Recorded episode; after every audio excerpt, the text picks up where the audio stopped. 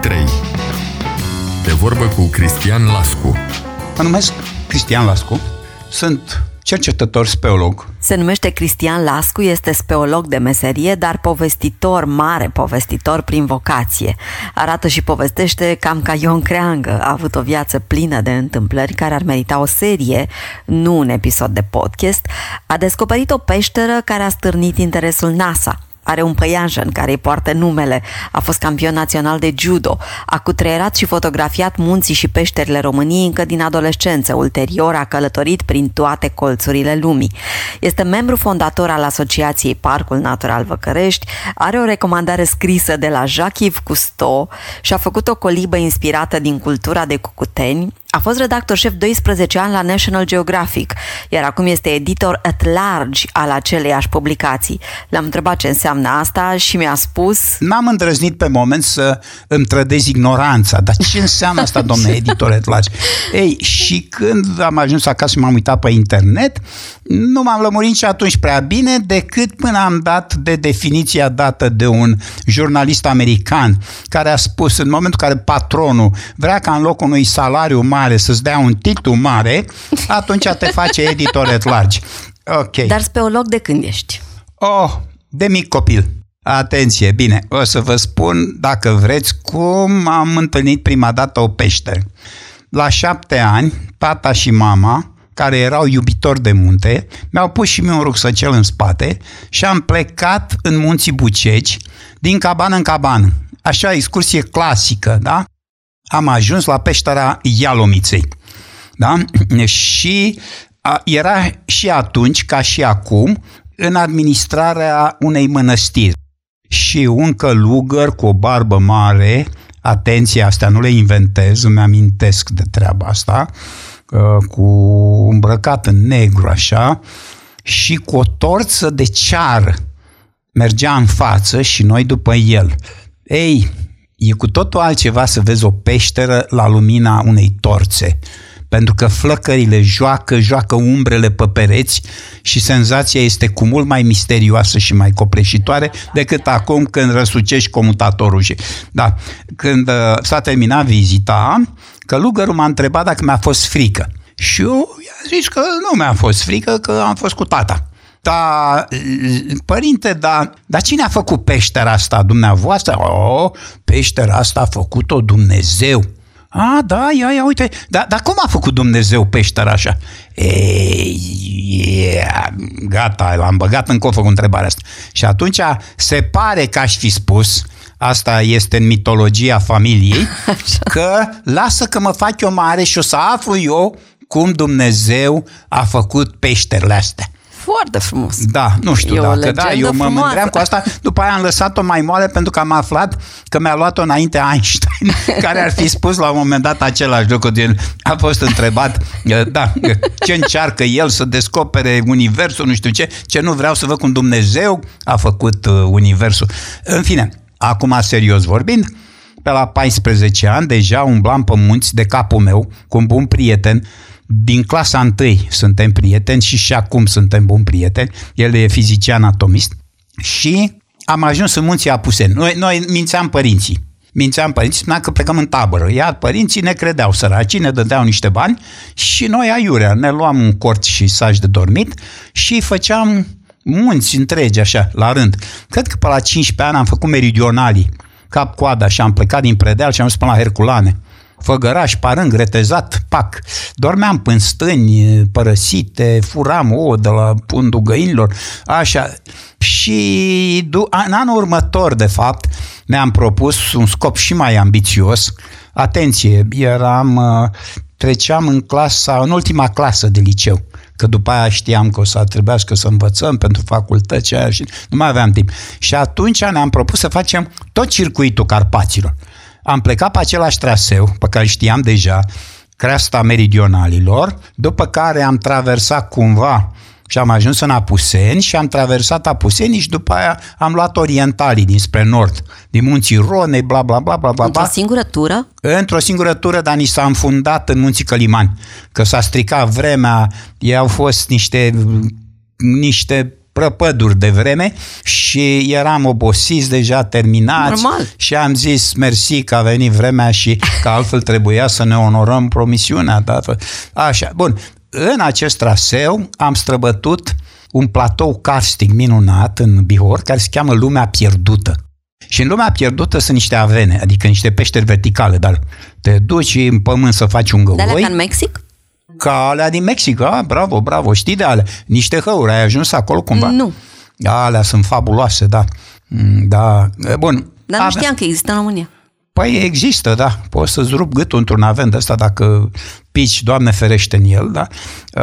Pentru că nu sunt de obicei nici marcate, nici înconjurate cu vreun gard, cu nimic. Și așa sunt și astea din Lumea Pierdută și două m-au impresionat, avenul Negru și cel mai tare avenul Gemănata, unde când am ajuns era așa o vreme ploioasă și din fundul avenului ieșeau niște cețuri și prin cețurile alea am putut zări niște gheață care lucea acolo la fund și toată chestia aia, știi, era impresionantă, că știi cum e, când te uiți prea mult la abis, începe și abisul să se uite la tine și cum să zic, era o stare așa, în orice caz nu mi-a fost teamă propriu-zis, dar aveam un fel de respect pentru chestia aia și atunci mi-am zis, mamă, ăștia care explorează așa ceva, ăștia sunt cineva. Ia să văd eu cum.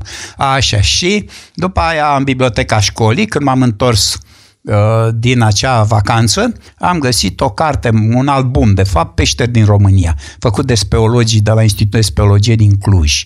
Și cartea aia am dormit cu ea sub pat, sub pernă, până când era clară. Ideea a fost bine înfiptă în capul meu. Tata a fost foarte decepționat că vroia să mă facă medic, dar asta e, era un părinte modern care dacă a văzut că am eu o idee fixă, m-a lăsat în pace, am făcut geologia. A făcut geologia și după alte peripeții a ajuns după câțiva ani la Institutul de Speologie, visul lui din adolescență. În 1986 a descoperit o peșteră, Peștera Movile, iar asta mie mi se pare oricum foarte tare, suficient de tare, ca să zic așa, numai că Movile nu e o peșteră ca oricare alta. Movile este considerată de speologi una dintre cele mai mari descoperiri științifice ale secolului 20. Uluitor! Este unică datorită faptului că acolo există organisme care au supraviețuit în lipsa oxigenului, prin oxidarea unor substanțe minerale. Cercetătorii de la NASA au comparat mediul din peșteră cu cel de pe planeta Marte. L-am întrebat pe Cristian Lascu despre cum a descoperit peștera și, deși a avut ceva rețineri, probabil a mai povestit asta de sute de ori până acum, a început tacticos. Fauna din Peștera Movile e o faună mult mai veche. O faună care s-a retras în subteran, în niște împrejurări climatice speciale, vitrege, da? Clima schimbă multe treburi, după cum vezi și acum, așa, și a fost o aridizare și o răcire a climei, astfel încât organismele obișnuite cu un climat mai blând, mai subtropical era atunci în Dobrogea, de asta e poveste de acum aproape 6 milioane de ani, da? Au migrat, au murit, în afară de cele care au fost atât de oportuniste încât au găsit niște refugii subterane cu apă sulfuroasă termal. Apa aia unde se duc ăștia să-și vindece beteșuguri la Mangalia, la Siemens, la da? Așa, președintele Constantinescu se ducea acolo, că zicea că îi face bine. Așa știu că mi-a spus că el mi-a fost profesor în facultate, între altele, nu numai președinte. Așa, ei, erau în zonă active încă acum milioanele alea de ani. Deci primii beneficiari ai acestor ape sulfuroase au fost niște goange, niște gândaci, niște viermi, niște păienjeni, scârboși, niște scorpioni, tot felul de animale odioase care s-au băgat acolo în pământ, unde era o oază în care avea un mediu pierdut la suprafața pământului și, ceea ce e foarte important, o sursă trofică nelimitată. Aici este, pentru că hrana e marea problemă a tuturor viețuitoarelor de pe fața pământului, din oceane, din văzduh, de unde vrei tu, ori aici ce pleașcă că această hrană e produsă printr-o sinteză chimică. Pe baza hidrogenului sulfurat are loc o reacție de oxidare din care rezultă sulf, apă și energie. Și energia aia este folosită de niște microbi specializați care proliferează pe seama acelei energii și, practic, pe suprafața apei termale sulfuroase, tu ai un strat, uneori grosuț așa, ca de smântână pe lapte, cum e smântâna pe lapte așa. Și ăla e tixit de organisme mici, de viermuși, de niște melcușori tare simpatici, paladilchia, au 1 milimetru sunt, trebuie să te uiți la lupa binoculară și așa. Ei, și ăștia sunt, cum să zic, baza trofică. La, cum e iarba pe terra, da? Păi iarba crește datorită unei reacții similare, da? Care folosește energia solară, știi? Da. Și rezultă glucoza din tot ce este, frunze, ierburi, pe care le mănâncă toate ierbivorele și ierbivorele sunt mâncate de carnivore. E un lanț foarte simplu, așa cumva de înțeles, în timp ce aici dedesubt nu e soare. Deci nu se poate produce fotosinteză, că ai învățat în clasa 4 sau a 6, mă rog, dacă ai fost la lecția asta, da? Ai fost, da, fotosinteză. Atunci, nu fotosinteză, ci chemosinteză. Și aici e pleașca. Și atunci asta a fost ideea care a fost după descoperirea absolut spectaculoasă că a apărut asta într-un context neobișnuit. De fapt, eu de ce m-am dus acolo? Că vroiau să construiască o termocentrală. Ceaușescu era bâzdăcul lui, știi? Când venea la Neptun, mai juca el un volei, mai făcea o baie, mai... După aia pleca până în județ în vizite de lucru, îi zăpăcea pe aia cu vizitele de lucru, știi? În perioadele. Și așa le-a venit ideea, ia să dezvoltăm noi industrial și sudul litoral, că prea o duc ăștia bine.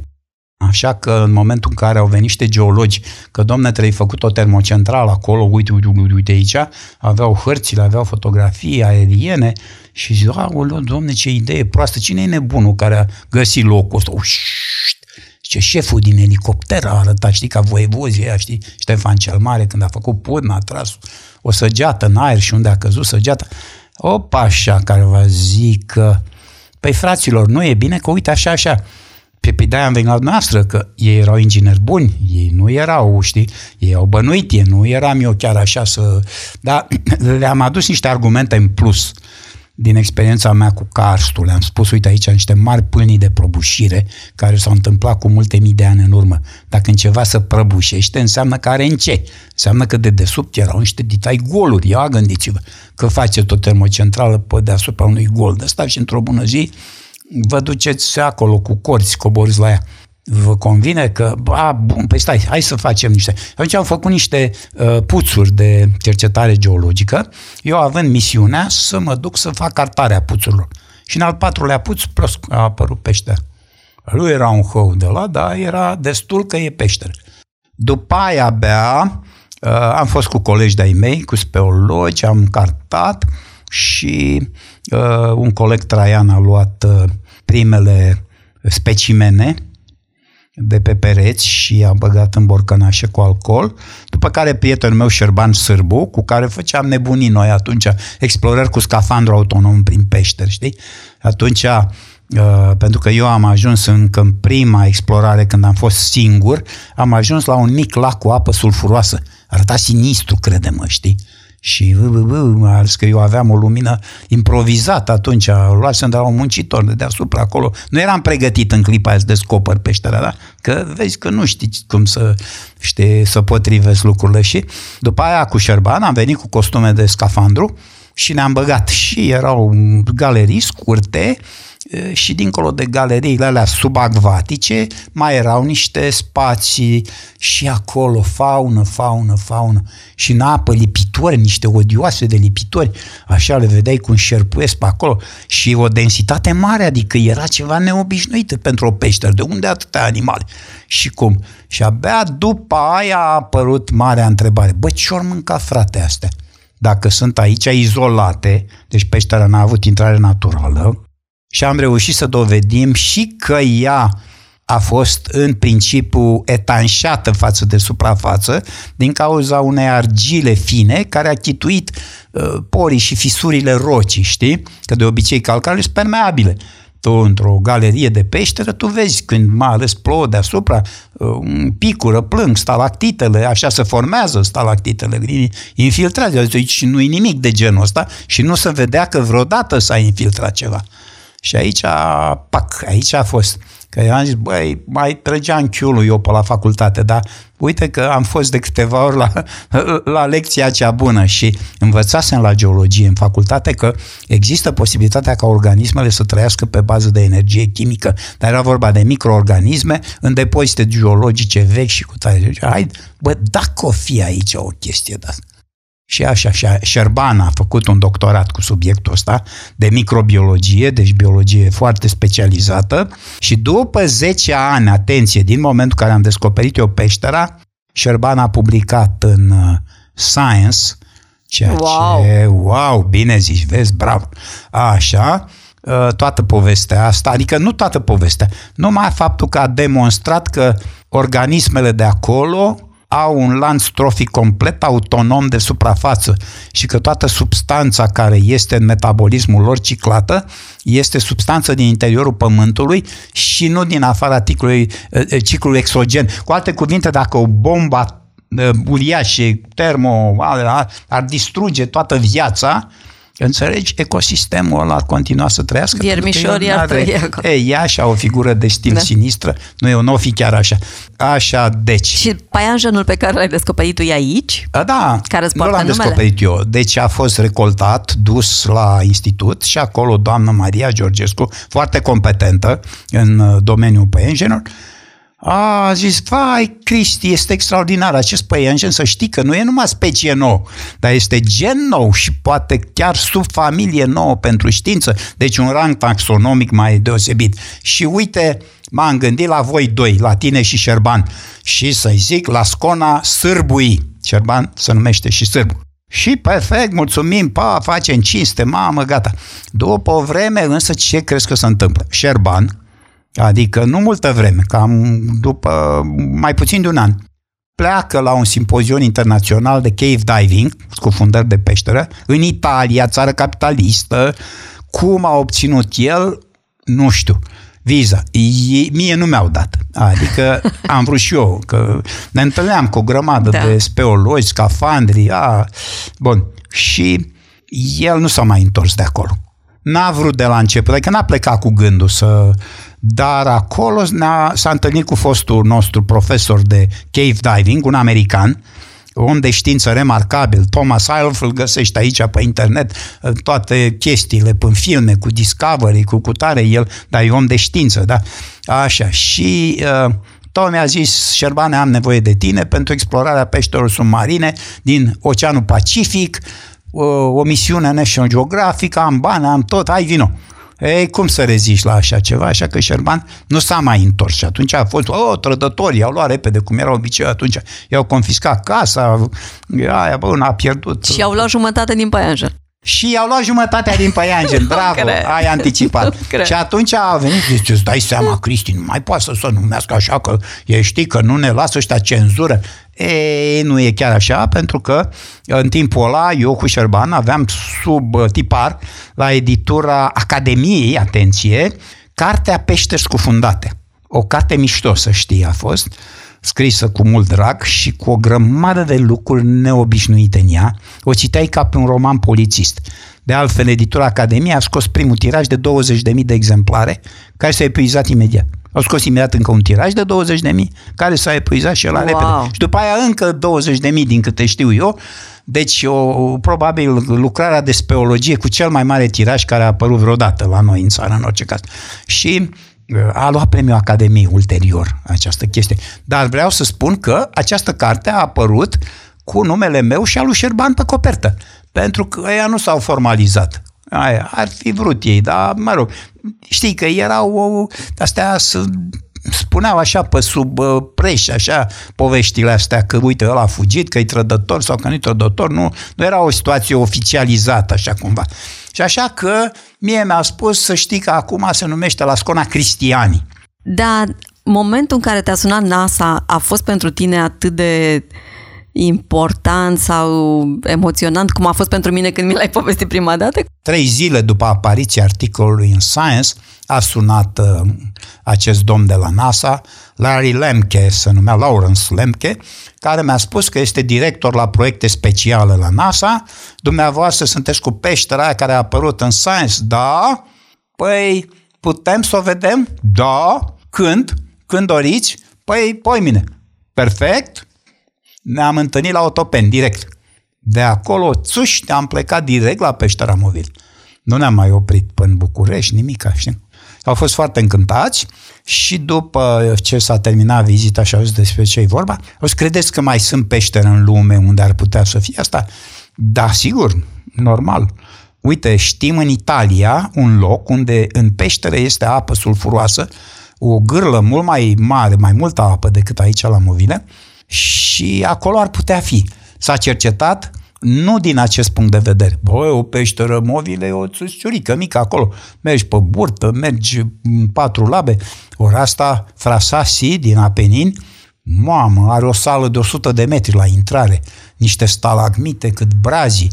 E amenajată partea asta pentru turism și o celebritate turistică a Italiei, știi? Dar undeva, după ce mergi mulți kilometri, ajungi și la Părul Sulfuros.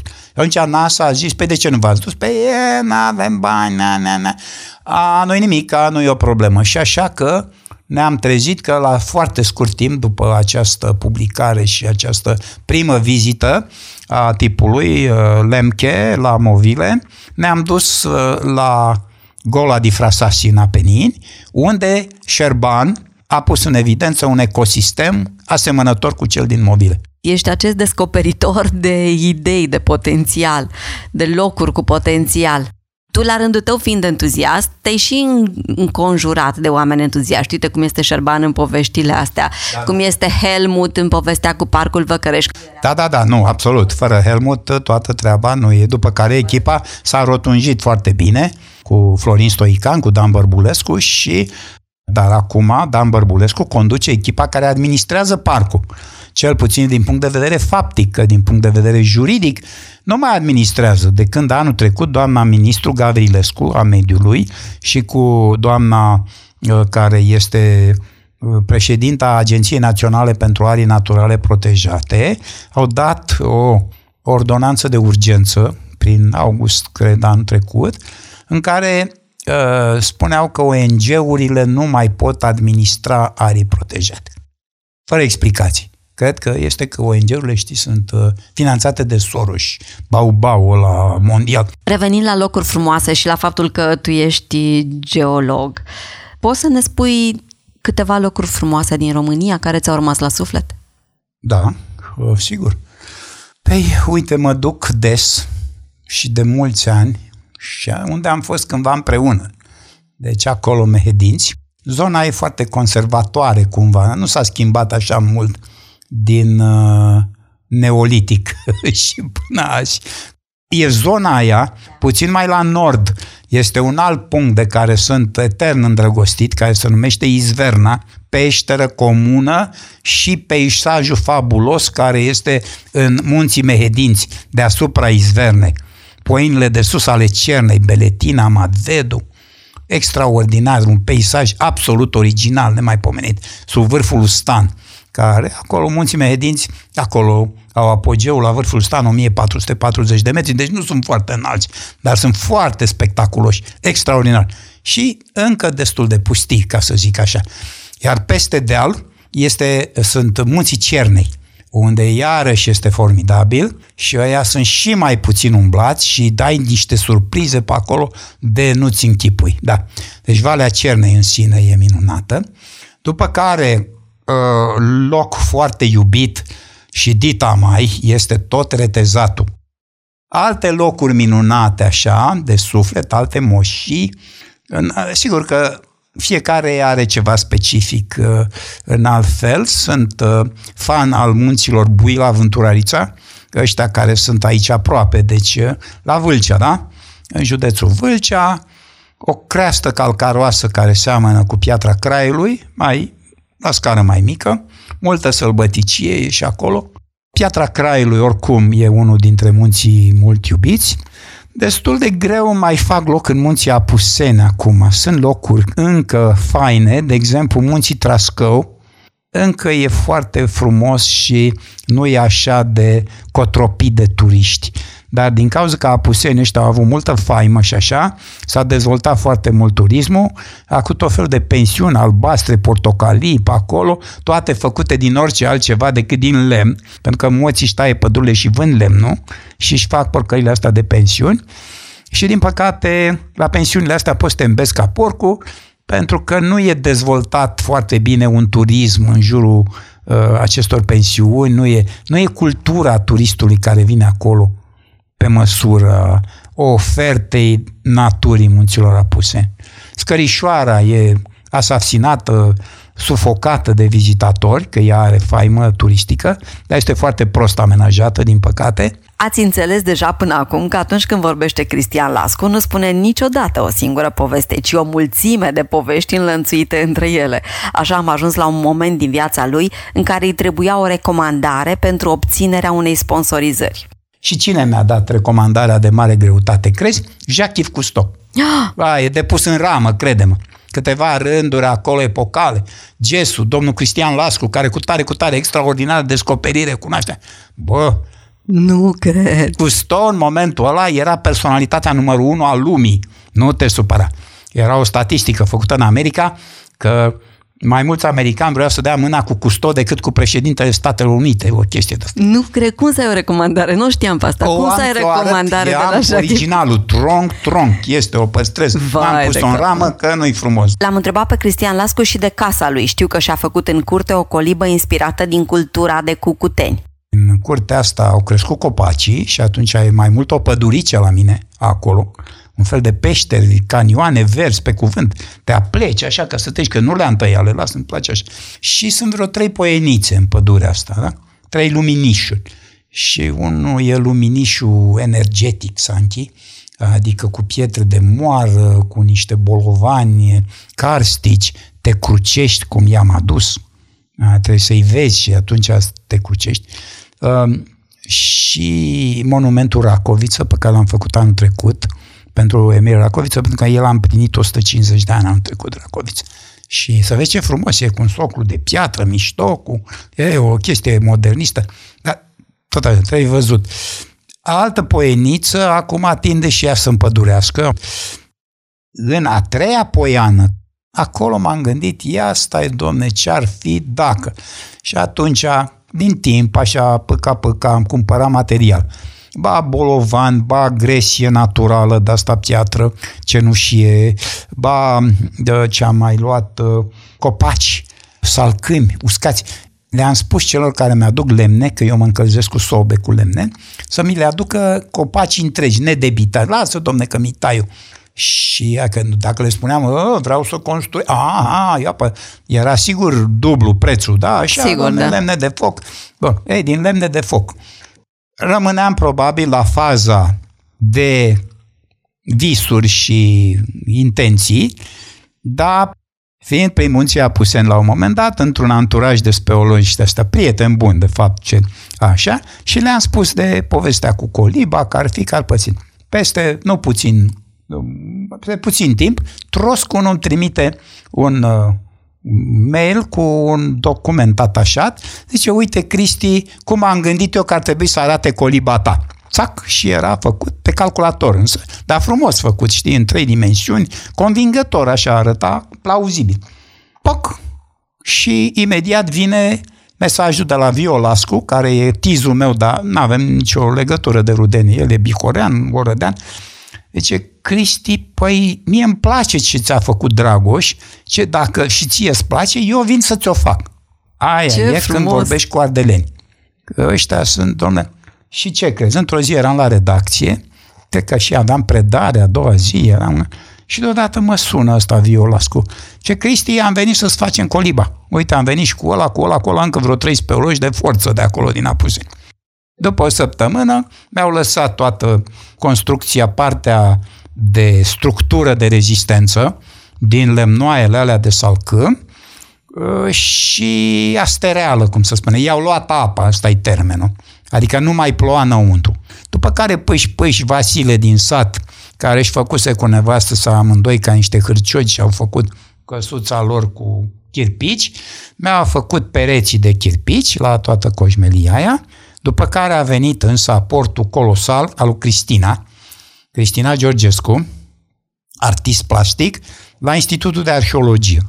Cristina Georgescu mi-a pictat o Cucuteni extraordinar. Până interior e pictură, până exterior a făcut tencuială printr-o tehnică care cred că se cheamă sgrafito, care constă în a da două straturi de tencuială, unul colorat de desubt și unul alb deasupra. Și până nu s-a întărit ăla cu o spatulă face toată grafica, deci nu cu o pensulă sau ceva, ci decolează cumva materialul, care e foarte dur în final, pentru că e făcut dintr-un amestec de var, nisip și brânză. În coliba aia n-ai pomeni ciment, a zis să nu te prind că bagi niște ciment pe aici, că înțelegi? Și atunci, din punctul ăsta de vedere, am făcut foarte puține compromisuri cu civilizația, am folosit 80% materiale originale, tradiționale. Acum, dar așa se făcea tencuiala în perioada neolitică cu var, nisip și brânză? Da, și Nevul Mediu și tot s-a uitat. Nu se inventase cimentul și acest tip de tencuială era cu mult mai rezistent, pentru că din reacția între var și brânză rezultă cazeină, care este dură și insolubilă. Și ca dovadă că exteriorul de 5 ani în bătaia viscolor și ploilor și tot, și nu s-a clintit niciun strop. Că-l fac un loc unde când vii, fiecare obiect să aibă tâlcul lui, povestea lui, și tu să pleci de acolo, știi, povești așa frumoase, nu astea didactice, plictisitoare, ceva, ci fiecare lucrușor, când o să-ți arăt, o să spun, te pun pe tine, uite, ia silexul ăsta și ia și taie bucata asta de nu știu ce, ia să... Știi? Dar tu ai făcut toate căsuțele, toate poienile astea din curtea ta, din casa ta, le-ai făcut cu gând că vine lumea acolo. Da, nu așa un șir de autocare pe uliță, îmi imaginez, ca să stau să rup bilete, dar că vine lumea.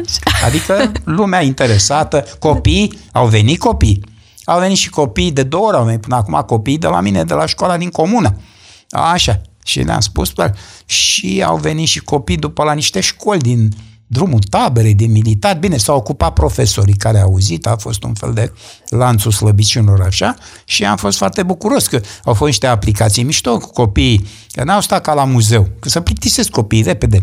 Nu, a fost viața strămoșilor noștri în preistorie. Bă, voi știți cum e? Ia, hai să vedem. Cum vă? Bă, trebuiau să vâneze, uite, o țintă în formă de căprioară, iar cu aici, ia trage. Hați! Întinge săgeata. Înseamnă că o să mănânci acum la prânz. Așa, ea pisează grâu, că aveam acolo pisălog autentic. Ea pipi.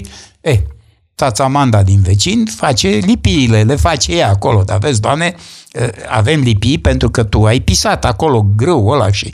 Așa. Sau i-am pus să deseneze pe plăci de piatră, chestii, sau să modeleze din argilă, să fac... rinocieri, să facă animalele alea, să înțelegi? Și atunci e de mare efect să știi ca să facă focul. Că ei nu prea știu cum e chestia. Au văzut la televizor focuri, ceva, dar ea în momentul care îi pun acolo, știi, ia să vedem cum facem noi focul. Și dăm drumul la foc și vine fiecare și pune 2-3 crenguțe, sunt nebuniți, pozează, trimilul, mă, salutasul imediat, ia uite, am făcut focul, știi? E extraordinar, e o chestie pentru copii, e foarte deosebit. Dacă discuția de azi v-a stârnit măcar un pic interesul pentru mers în peșteri, dar mers adevărat, în peșteri adevărate, nu Ialomicioara cu atenționa la tet, țineți minte numele Cristian Lascu. El poate înlesni ture speologice.